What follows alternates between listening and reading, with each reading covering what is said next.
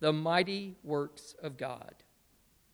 And all were amazed and perplexed, saying to one another, What does this mean? But others, mocking, said, They are filled with new wine. But Peter, standing with the eleven, lifted up his voice and addressed them Men of Judea and all who dwell in Jerusalem, let this be known to you, and give ear to my words. For these people are not drunk, as you suppose, since it is only the third hour of the day. But this is what was uttered through the prophet Joel. And in the last days it shall be, God declares, that I will pour out my spirit on all flesh, and your sons and your daughters shall prophesy, and your young men shall see visions, and your old men shall dream dreams. Even on my male servants and female servants, in those days I will pour out my spirit, and they shall prophesy.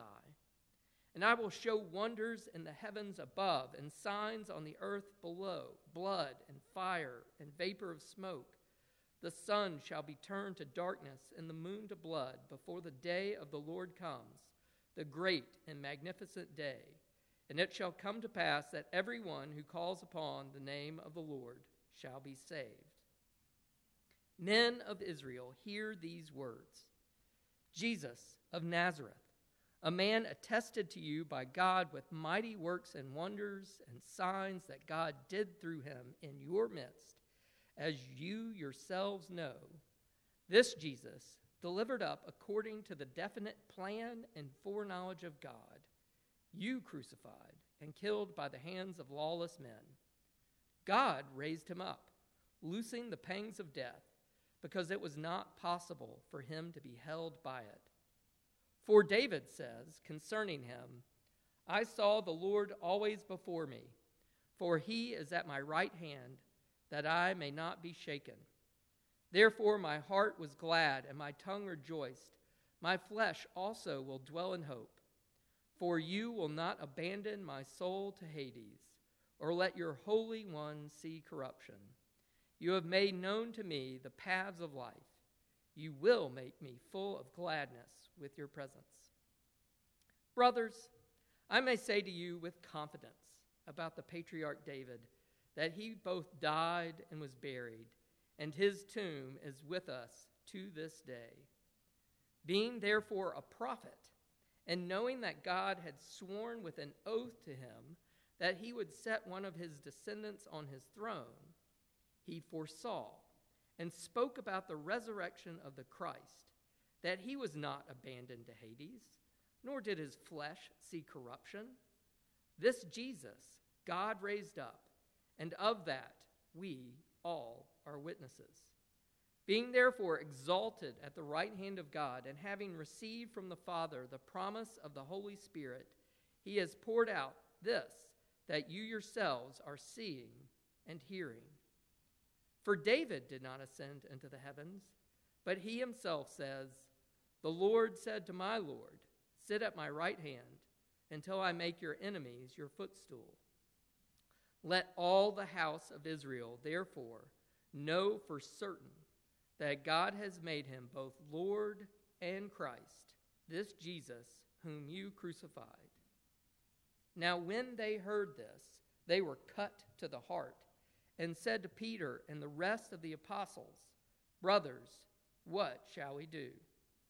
And Peter said to them, Repent and be baptized, every one of you, in the name of Jesus Christ, for the forgiveness of sins, and you will receive the gift of the Holy Spirit. For the promise is for you and for your children and for all who are far off, everyone whom the Lord our God calls to himself. And with many other words he bore witness and continued to exhort them, saying, Save yourselves from this crooked generation. So those who received his word were baptized, and there were added that day about 3,000 souls. And they devoted themselves to the apostles' teaching and the fellowship, to the breaking of bread and the prayers. And awe came upon every soul, and many wonders and signs were being done through the apostles. And all who believed were together and had all things in common and they were selling their possessions and belongings and distributing the proceeds to all as any had need. And day by day, attending the temple together and breaking bread in their homes, they received their food with glad and generous hearts, praising God and having favor with all the people. And the Lord added to their number day by day those who were being saved. Thus far, the reading of God's holy word. May expound it in our hearts uh, this day as we discuss it together. So, let's start with this day of Pentecost. Um, yeah, what exactly happens? Let's, let's sort of try to. Uh, Luke goes into great detail about um, capturing the sensory aspects of this particular moment.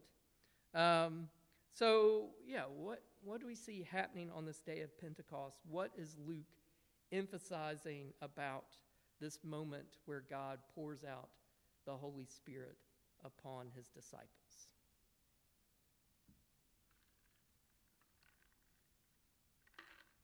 Yeah, Teresa.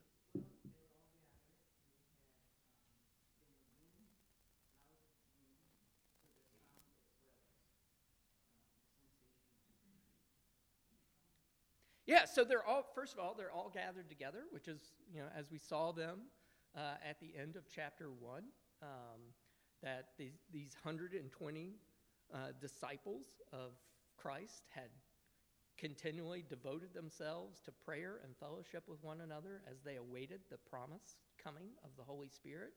And while they're all gathered together, you know, first, as you say, there's this audible aspect, you like, and, and notice it's, it's a sound like a mighty rushing wind. Like, you know, language is, is failing Luke a little bit in trying to capture what's happening here. Like, you know, it, it sounded like this roaring. He doesn't say it was a roaring wind, but it's, it had that sound, like, you know, the way the wind shakes my house. like when we have those heavy, heavy wind, like, you know, but it's that noise. And sometimes I'll hear that the sound and like so it's like a mighty wind.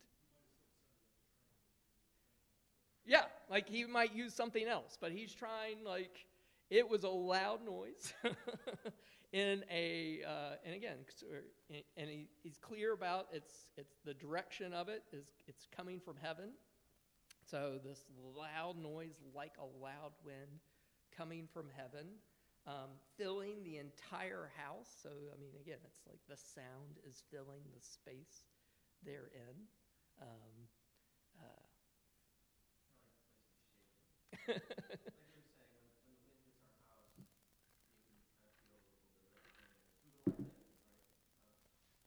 or yeah, or like imagine like uh, I've thankfully never experienced a tornado. I've been close twice. Um, but, you know, like to have that sound like fill the entire space you're in, like, you know, reverberate, like, you know, it's the sound that's shaking it. It's not just the wind's physical motion shaking it, but like think of those moments where something happens so loud that like, you know, the sound that's shaking it. Um, it's that kind of, yeah, idea. Um, good. So what else? So we've got this it's, it's loud. it's supernatural, clearly. It's supernatural. And as we think about the sound and the phrasing like a rushing wind is something we often see in the Old Testament accompanying appearances of God. Like when, so when God appears, like that, you know, you get the same description. It's uh, like, like a wind. Like think of that, the psalm that describes God's coming into Israel, and it's like a storm, like David likens it to a storm that's coming in and it's shattering, you know, the forest before it, you know, like this, you know, rushing wind. And that's often accompanies um, when God, you know, appears, like Job, the similar kind of thing. Like it's, so it's not just a sound from God, but it's a sign that God is present here. And as we think of the Spirit, um, this is an appearance of God. This is the Spirit being made tangibly manifest to God's people at this moment. And the Spirit is God, just as uh, the Father and the Son is God. So this is um, not just from God, this is God's appearing, and these kinds of tangible effects are signs of that, um, that appearance. well, audible, tangible, because they can see it. Uh, yeah. There, there are, again, it's multi-sensory manifestations of the presence of God. Like, and again, we should, having read the old, you know, familiar with the Old Testament, this is what happens when God appears. There's a sound and light show. Like, think of Ezekiel. Like, you know, it's pretty, uh, it's pretty amazing. Um, and, and Ezekiel's like the same way. He's, he's using like a lot because he can't exactly capture it, but it's pretty astounding. Um, so, you know, so you have these, you know, the audible aspects, the visible aspects. Um, divided tongues of fire appeared to them and rested on each one of them. Um, and then you have this other auditory aspect. You know, they start you know, being filled with the Spirit means they're, they're and I love the tongues of Spirit rest upon them, and suddenly their tongues, you know, he's, I think Luke is, you know, intentionally using a word play here. Like these things like tongues of fire show up on their head, and suddenly their tongues are unleashed and speak, um, uh, and, and speak in other tongues you know, they are proclaiming the gospel, or as the crowd captures it. Um, you know, how is it that we hear each of us in his own native language? We hear them telling in our own tongues the mighty works of God. So, you know, what does the Spirit do um, immediately at this moment? It, it comes upon the church, it opens their mouths to declare the mighty works of God. Hmm? and undoes Babel. Um, yeah, that, you know, this thing that has kept, and, and to think about language being the barrier that's kept people from God, now you know, that is undone. Um, everybody, uh, you know, this moment is, is starting to roll back the effects of the curse of sin. Um, this is the kingdom of God being established, and, and that kingdom is going to do the effects of human sinfulness, which has divided people from one another. And now they're going to be brought together, not in a national unity or polity, but as this community of believers united by their belief in Jesus Christ. Good. Anything else we want to say about uh, this moment um, of, of Pentecost?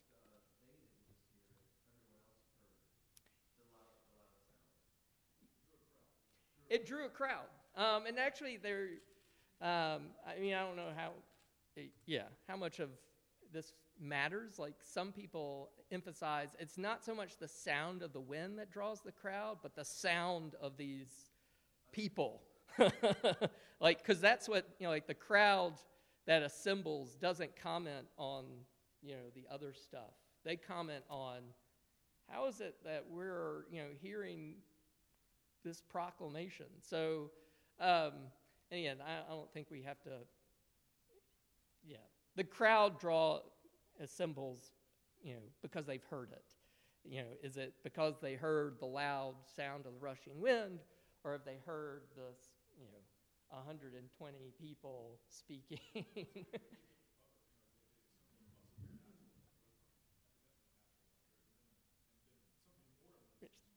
yeah, like, you know, it's like something amazing is happening, and they hear and gather. So it, it's, um, it, it's really interesting how, like, they've been in, uh, they were all together in one place. Um, and the word for place there is one house. So they're in a house. So it starts, they're inside in this one, you know, room together.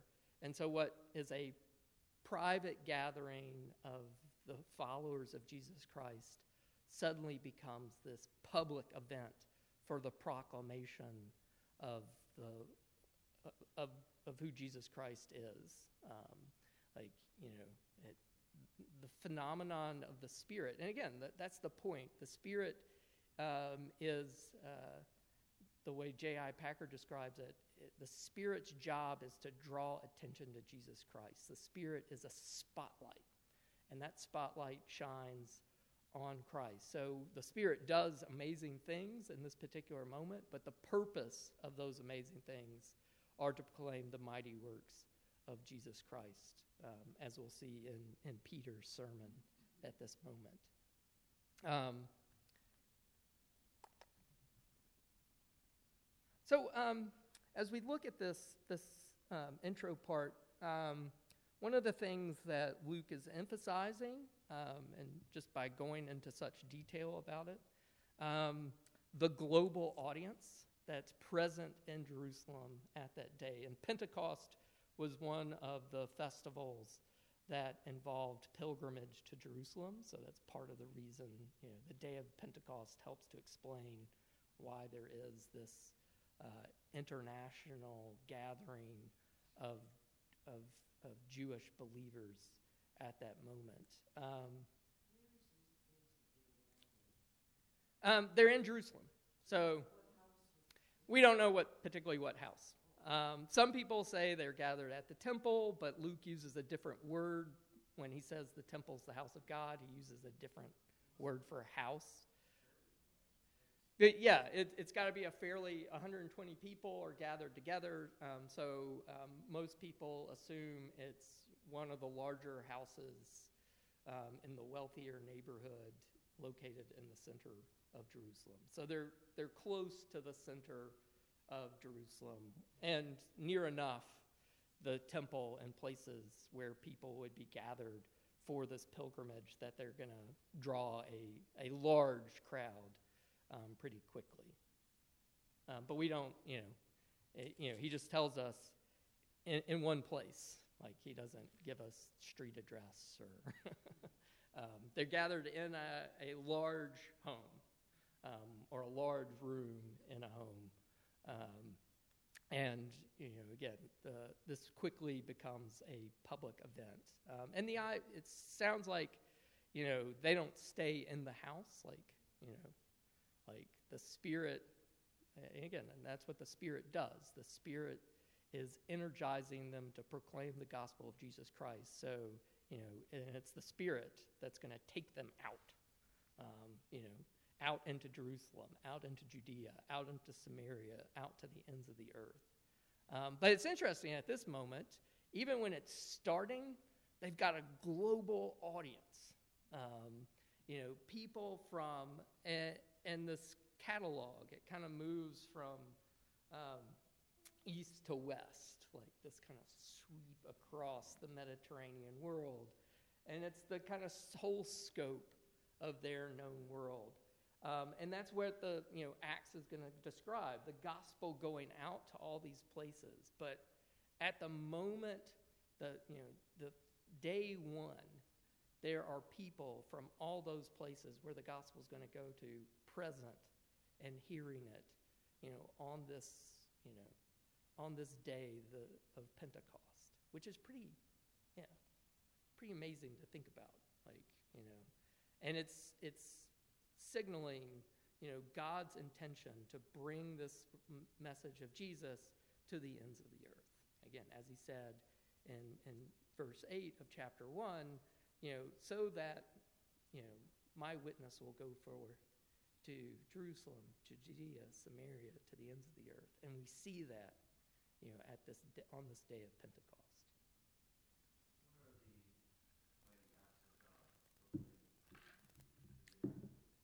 Um, I think, I mean, a good question. Um, I, am going to say the, I mean, the way I interpret is that's the subject of Peter's sermon.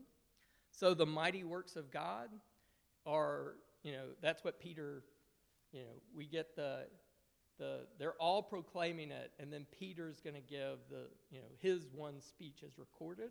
So if we take Peter's speech as the, um, as uh, typical or typifying the content of what the mighty works of God, then as we go through this speech he's going to give, you know, um, we'll see what those works are. But that's a good question, and, and maybe that's a good segue into this next section. So, section one is, you know, the what happens when the Spirit's poured out. Um, the second sep- section is Peter's speech explaining what's going on um, and how, yeah, how he's relating this mighty, you know, the mighty works of God from the falling of the Spirit to, to what just had transpired in Jerusalem through um, the ministry, death, resurrection, and ascension of Jesus Christ.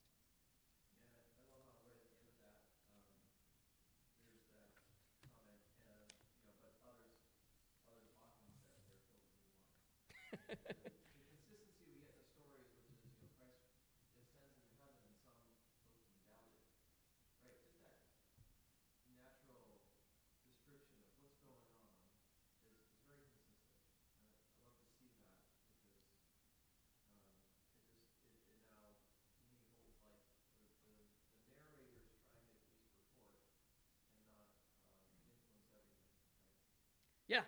and that, that um, there will be, and, and this will be a, one of Luke's continued themes, that, you know, even as the cro- church grows, opposition to the church grows as well.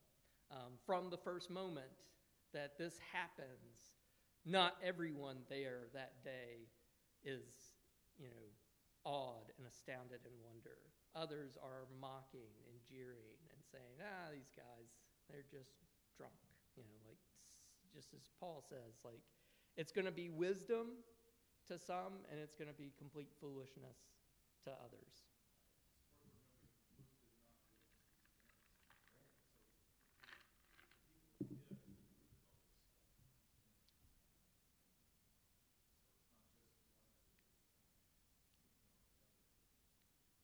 Yeah, that he's had sources, and this is, you know, and again, kind of think of um, like uh, trying to think.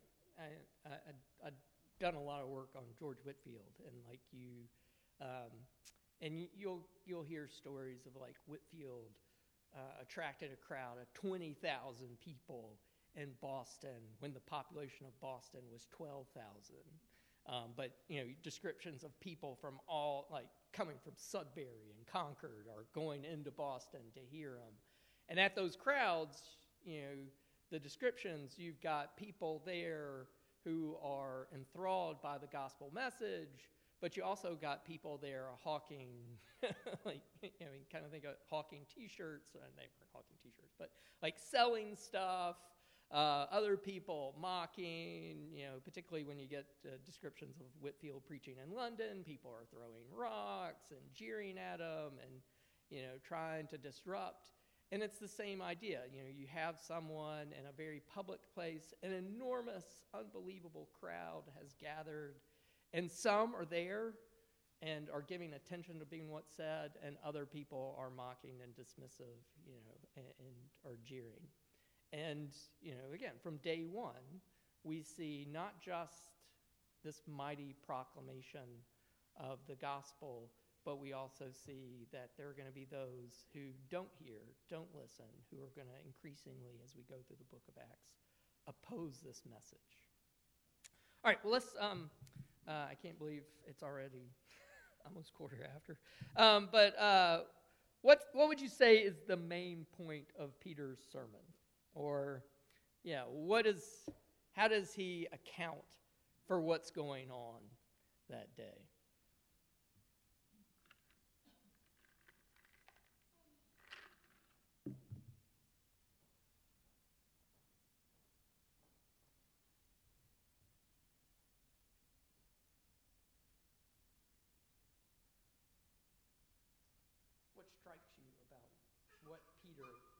Proclaims at this moment. So he's got his audience. Okay, yeah. So, you know, and so um, if we kind of, it's, it's a three point sermon. um, the first point focuses on the appearance of the Spirit. So, you know, he, he, he's giving an account to what the day's events. But the point of those days' events are to point to, uh, to you know, Rob said, like to emphasize the truth of the resurrection. That's what the Spirit, like again, it's the Spirit um, isn't the um, the appearance of the Spirit isn't um, self-referential. Uh, the appearance of the Spirit is to point to the, the, the reality of the resurrected, ascended Christ. Um, so, all right, so it's a, a sermon focused on the resurrection, um, or resurrection slash ascension, because they're pretty tightly held together. Um, or we could say, like, point two focuses on the resurrection, point three focuses on the ascension. If you look at the kind of, so biblical passage one from Joel is all about the outpouring of the Spirit. Biblical passage two is about resurrection of the body and, not seeing corruption in Hades. Biblical passage number three from another psalm um, focuses on um, uh, the Son of David, or my Lord. um, it said to my Lord, the Lord said to my Lord, "Sit at my right hand," so that you know this ascended Christ will be in a position of authority at the right hand of God. Yeah, Andre.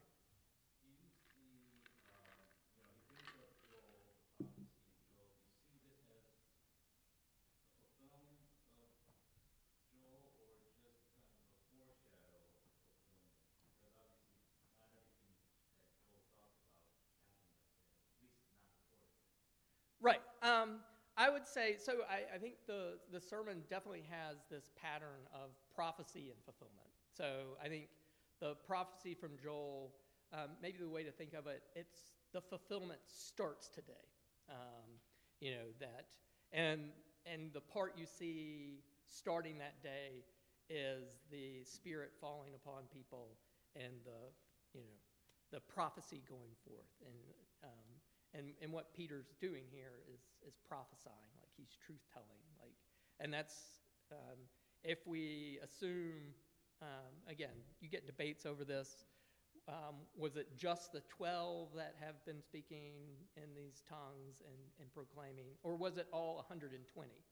Because we know if it was all 120, um, as we saw uh, back in chapter 1, all these with one accord were devoting themselves to prayer together with the women and Mary, the mother of Jesus, and his brothers. So we know that, you know, that 120 included women.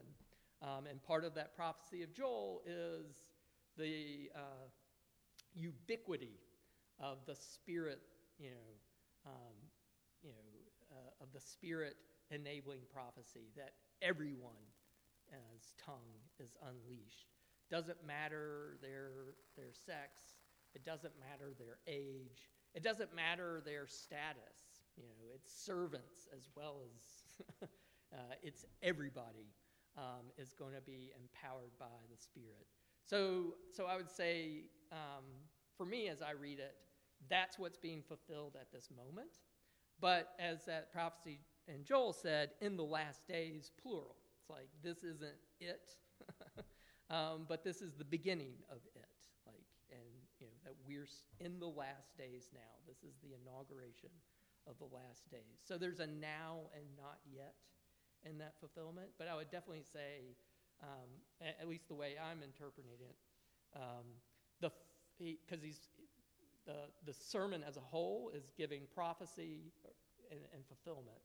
Um, so what you see now is the words of the prophet being fulfilled. Not yet completely, but it's, you know, like this is the start of the last days. So we don't get the these other things like, you know, the sun being turned to darkness, the moon to blood. That stuff uh, is part of the final judgment. But the reason he's quoting it in, it in its entirety is these last words. And it shall come to pass that everyone who calls upon the name of the Lord shall be saved. So the Spirit has been poured out the judgment is coming. The only way you can escape this coming judgment is to call upon the name of the Lord. And calling upon the name of the Lord is, is one of the New Testament phrases to, you know, um, to profess belief. Um, you know, is to, to believe on Jesus Christ, which is the rest point of the rest of his sermon. Like, you know, um, you know, believe on the name of the Lord, and who is the Lord? He is the resurrected, ascended Christ. Um, and when they hear this message, they're like, "What should we do?" Um, repent and be baptized, every one of you, in the name of Jesus Christ, for the forgiveness of your sins, and you will receive the gift of the Holy Spirit. Um, so, um, you know, it, it's this picture of, you know, like, of these are, they're helping them see um, the Old Testament and the new realities of the resurrected and ascended Christ. Um, you know, they're not, and I love how he's not going into details about Christ's life and ministry at this moment. Like, you know, he, uh, this Jesus, uh, a man attested to you by God with mighty works and wonders and signs that God did through him in your midst, as you yourselves know. Like, you know, he's not detailing what Jesus did at this moment to this audience. He's detailing how what Jesus did fulfills what God said um, in the Old Testament this Christ would do. You know, he's, he's using, he's pointing to the reality of, um, of who Christ is. And, and, you know, he's being pretty, uh, as much as he can without being blasphemous to this audience. He's declaring that Jesus is God. Like, you know, he's both Lord and Christ. You know, he, he's Lord being that shorthand for or, or way of not saying the divine name. Um, yeah, Jay.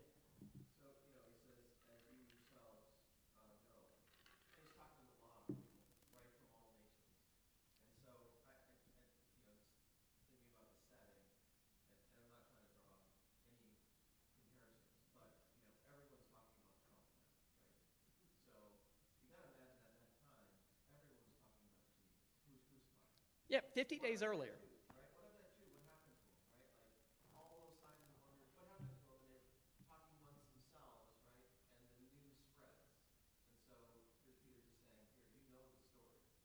Yeah, and even these newcomers, these people who've shown up um, for the festival of the Pentecost, who maybe haven't been in town, they know. it's yeah, you're absolutely. I mean, and again, even more so in a um, in a culture without uh, the kind of 24-hour media presence that we have, like just word of mouth, oral. Like this would be the news everybody would be talking about. and so, yeah, so Peter is, this is the current event. Let me tell you about what the current event really means. Um, and what it really means is that this guy, who you're responsible for killing, you killed according to the plan and foreknowledge of God because, you know, as, as God prophesied to David, you know, he was going to raise the body of this man. Um, this individual in this historic moment of time, not someday in the future get a raised body, but in time, his body would not see corruption. And not only that, that this man whom you killed, God has vindicated by setting him at his right hand. Um, so, um, yeah, and the inclusiveness of the you. And, uh, you know, I, like that. Like, you know, it's you're responsible um, uh, for killing this man, but God has vindicated him. Um, and it's an inclusive you. Like, I mean, uh, I, I think I've said this before. I like the liturgies that make you um, say, crucify him, crucify him, you know, on Good Friday, because that's the point. if you were there, that's what you would be shouting. You'd be shouting it too. Um, that you, you know that uh, you would you, the responsibility for his death is equally borne, um, and yet He's offering salvation to you, the purpose of His giving His life. Um, it, it, wasn't you took it, uh, He offered it according to His plan to deliver you from sin and coming judgment. Good. Other things we want to say about the, the sermon?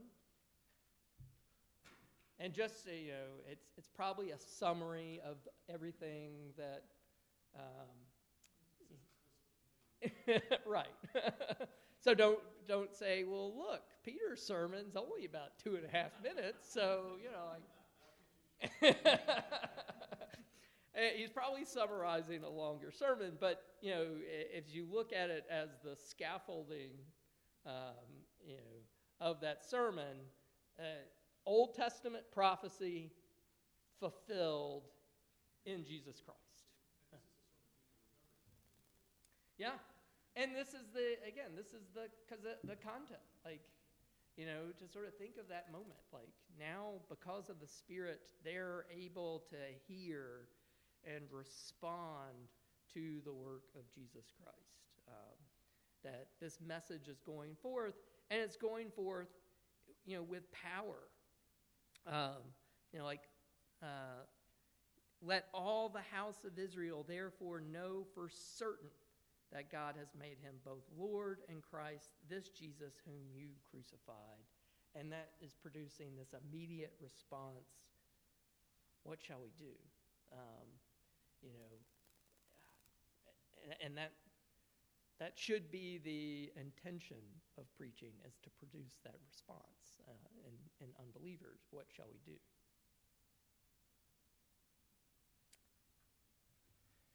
um, let's see uh, yeah well um, No, go ahead.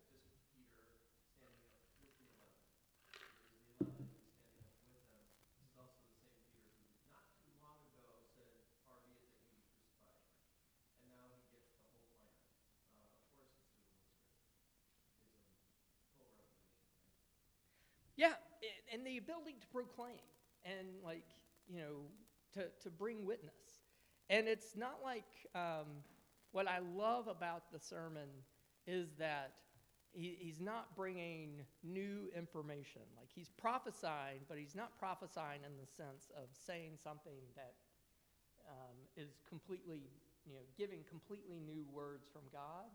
He's prophesying by taking the message they already have. They know Joel, they know the Psalms, um, but they know the events that have just taken place and, and connecting those things. Like what has happened in your present is explained, you know, ahead of time by the prophecy of God. What God has foretold has come to pass in your midst.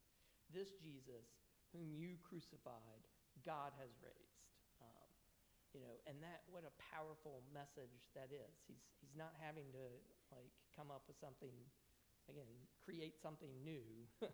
he's taking the old scriptures and applying them to their current situation to help them see what these events mean. Um, which, to go to your earlier question, these I think this is the mighty works of, of God.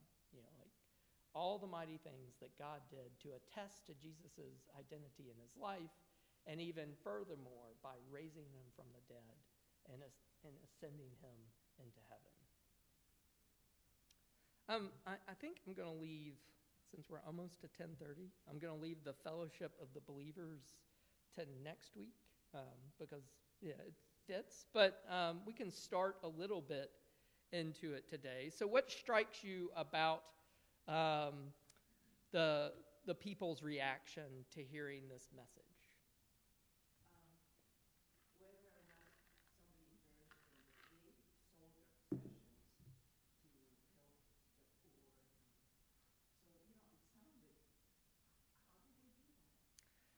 Yeah, and the emphasis is on this community of believers. Like, um, and it's not, even though individuals are being converted, um, Luke's focus is on, you know, the effects of this Spirit in creating this community of believers that are characterized by one response to the gospel.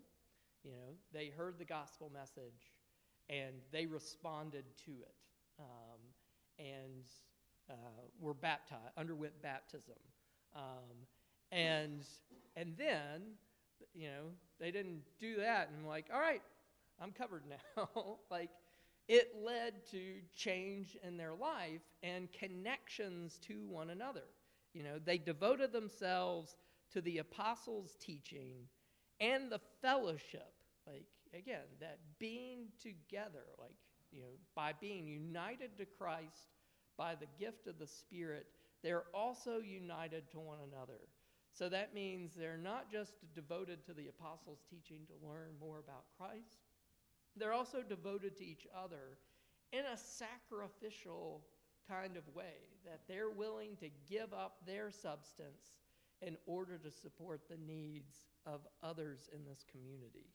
Um, that you know their response involves not just again kind of cognitive yes i believe jesus is is lord and christ but it's also you know tangible like and because i believe that you know, I don't have to worry as much about material possessions. I can freely give of my material possessions to help support others who believe in Jesus. Um, so, um, yeah, I, you know, it's, and, and we'll see, like, um, this kind of initial impetus um, is going to be hard to sustain.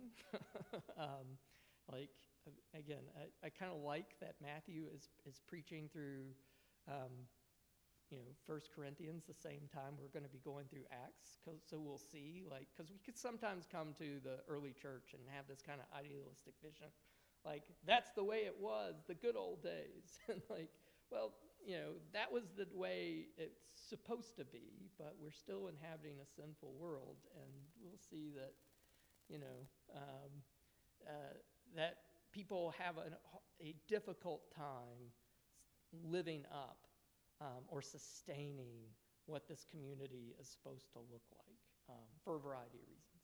Yeah, Julia, you.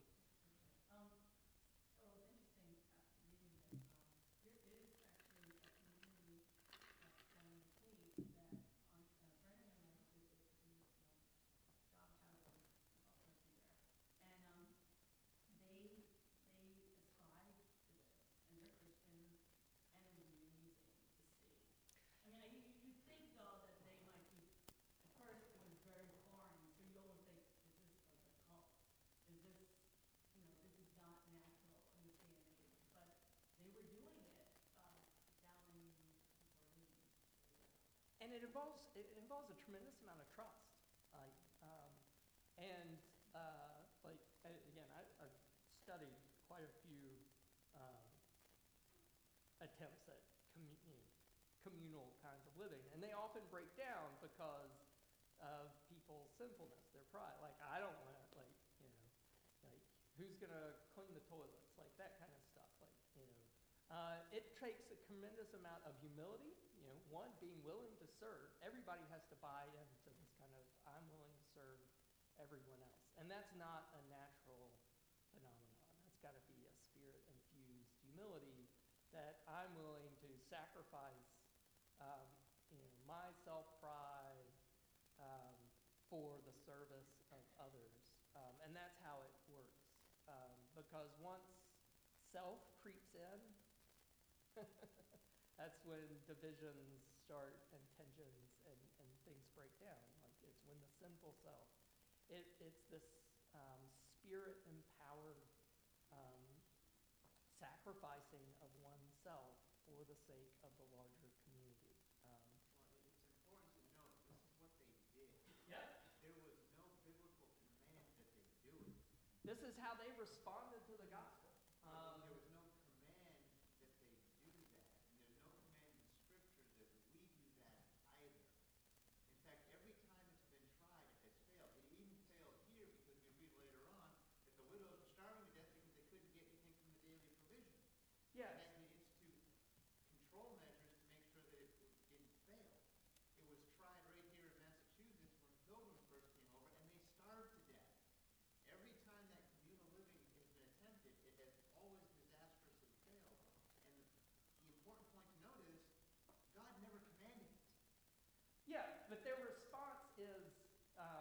this is what I think the command is.